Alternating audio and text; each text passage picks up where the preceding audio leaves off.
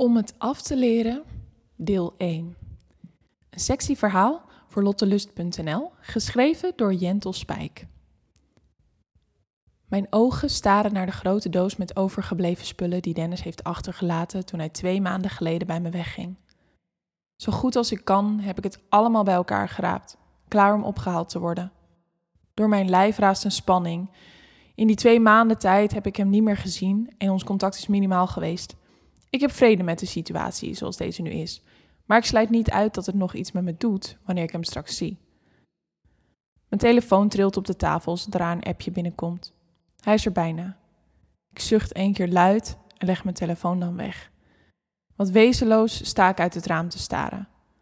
Kom op, Soof, doe even gewoon. Voor je het weet is hij weer weg, spreek ik mezelf toe. Mijn eigen stemgeluid galmt door de woonkamer en ik verstijf bijna wanneer ik zijn auto de hoek om zie komen. Fuck, waarom zou dit nog steeds ongemakkelijk moeten zijn? Stiekem kijk ik toe hoe hij parkeert en uitstapt. Zijn blonde haren gaan schuil onder een pet. Om zijn billen danst een lichte cargo en zijn witte sneakers passen perfect bij het witte t-shirt dat hij heeft aangetrokken. Instant heb ik spijt van mijn sportoutfit. Nou ja, als je een oude sportlegging en verwassen trui een sportoutfit kunt noemen. De bel gaat. Ik wacht een paar seconden, zucht nog eens diep en trek dan met een brede glimlach de deur open. Van onder zijn wimpers kijkt hij me aan. De blik in zijn blauwe ogen verraadt dat ook hij een tikkeltje zenuwachtig is. Hey! Hij lacht breed en geeft me dan een stevige knuffel. Leuke trui? Oh, shit, dat is snel opgemerkt. Hoe is het? Zijn stem klinkt warm en vertrouwd. Terwijl we in de richting van de woonkamer lopen, vertel ik dat het goed met me gaat en vraag hoe het met hem is. Uit beleefdheid, uiteraard, want sommige dingen wil je liever niet weten van je nieuwbakken ex. Om van onderwerp te veranderen, vraag ik of hij iets wil drinken. Dennis ploft op de bank alsof hij nooit is weg geweest en in mijn weg naar de keuken voel ik zijn ogen op me branden. Wanneer ik terugkom met twee glazen fris, gaat Dennis staan, pakt de glazen uit mijn handen en plaatst ze op de salontafel. Zelfverzekerd pakt hij mijn handen vast en trekt me naar zich toe. Hij knuffelt me veel te stevig en drukt zijn neus in mijn haren terwijl hij moeiteloos mijn luchtje opsnuift. Hmm, zucht hij. Zijn we oké? Verward kijk ik hem aan en vraag wat hij bedoelt. Ik heb je nooit verdriet willen doen, Soof, echt niet. Het spijt me als dat wel gebeurd is. Zijn vingertoppen strelen over de bovenkant van mijn handen en zijn blik is hoopvol, afwachtend op mijn reactie. Het is oké, we zijn oké. Wat is gebeurd, is gebeurd, antwoord ik. Ik sla mijn armen nog een laatste keer om hem heen voor een stevige knuffel. De lucht tussen ons lijkt ineens te veranderen, alsof het plotseling beladen is, knettert van de spanning. Hij drukt zijn onderlijf te strak tegen dat van mij en door mijn hoofd schieten flashbacks van zijn naakte lichaam. dit zal toch niet? Dit is het laatste waar ik rekening mee heb gehouden toen ik allerlei scenario's door mijn hoofd liet gaan. De knuffel duurt te lang. Ik wring me los en wijs hem op de doos met spullen. Hij lacht en gaat er wat luchtig met zijn hand doorheen. Ha, ik ben flink wat rommel vergeten, zie ik al. Gespannen neem ik een slok van mijn koude drinken. Wat de fuck gebeurde er nou net? Mijn ogen dwalen af over zijn lichaam en mijn gedachten slaan op hol. Waarom heeft hij toch zo'n goed lijf? Hoeveel anderen zullen zijn lijf in de tussentijd hebben aangeraakt? Ach, verdomme Soof, blijf hier met je gedachten. Je ziet er goed uit, zeg ik. Met zijn ogen strak op mij gericht brengt hij zijn glas naar zijn mond en neemt een slok. Mijn ogen dwalen als vanzelf af naar zijn lippen, die hij aflikt met zijn tong en dan in een vriendelijke glimlach veranderen.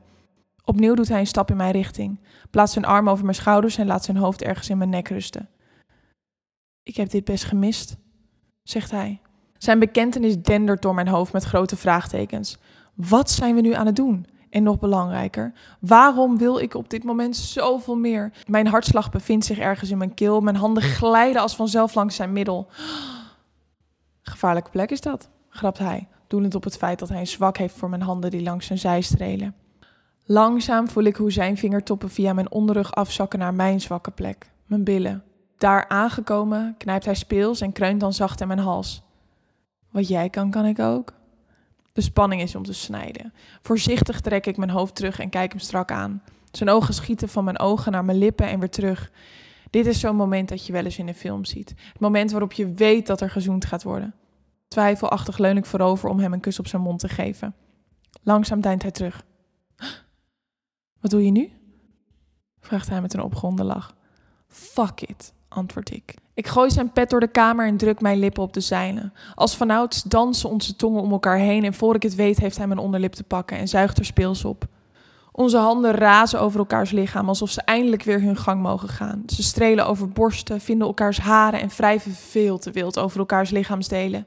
De controle lijkt volledig verdwenen te zijn en we zoenen steeds inniger. Zijn hand is inmiddels in mijn sportlegging verdwenen en wrijft heftig over mijn nat geworden string. Dit is absoluut niet wat ik me had voorgenomen. Maar het voelt te lekker om nu nog te stoppen. Dennis rukt zich los uit onze zoen en kijkt me met verwilderde haren aan. We moeten dit niet doen. Holy shit! Bijna teleurgesteld kijk ik hem aan. Hoe kan hij het moment zo verpesten? Is hij serieus? Gaat hij terugkrabbelen? Hongerig kijkt hij me aan en laat zijn ogen dan door de woonkamer schieten alsof hij zijn best doet zichzelf bij elkaar te rapen. Zijn borstkas gaat hevig op en neer en zijn ademhaling is luid. Dan kijkt hij me aan. Dan kijkt hij me aan. Pakt met beide handen mijn gezicht vast en zoent me opnieuw. Zonder nadenken gooi ik mijn armen om zijn nek en spring mijn benen om zijn lijf. Zoals ik gewend ben, neemt hij me mee naar de plek waar we zoveel herinneringen hebben: onze slaapkamer. Wil jij weten hoe het verder gaat tussen Sof en Dennis? Abonneer dan op ons Spotify-kanaal of check lottelust.nl voor deel 2.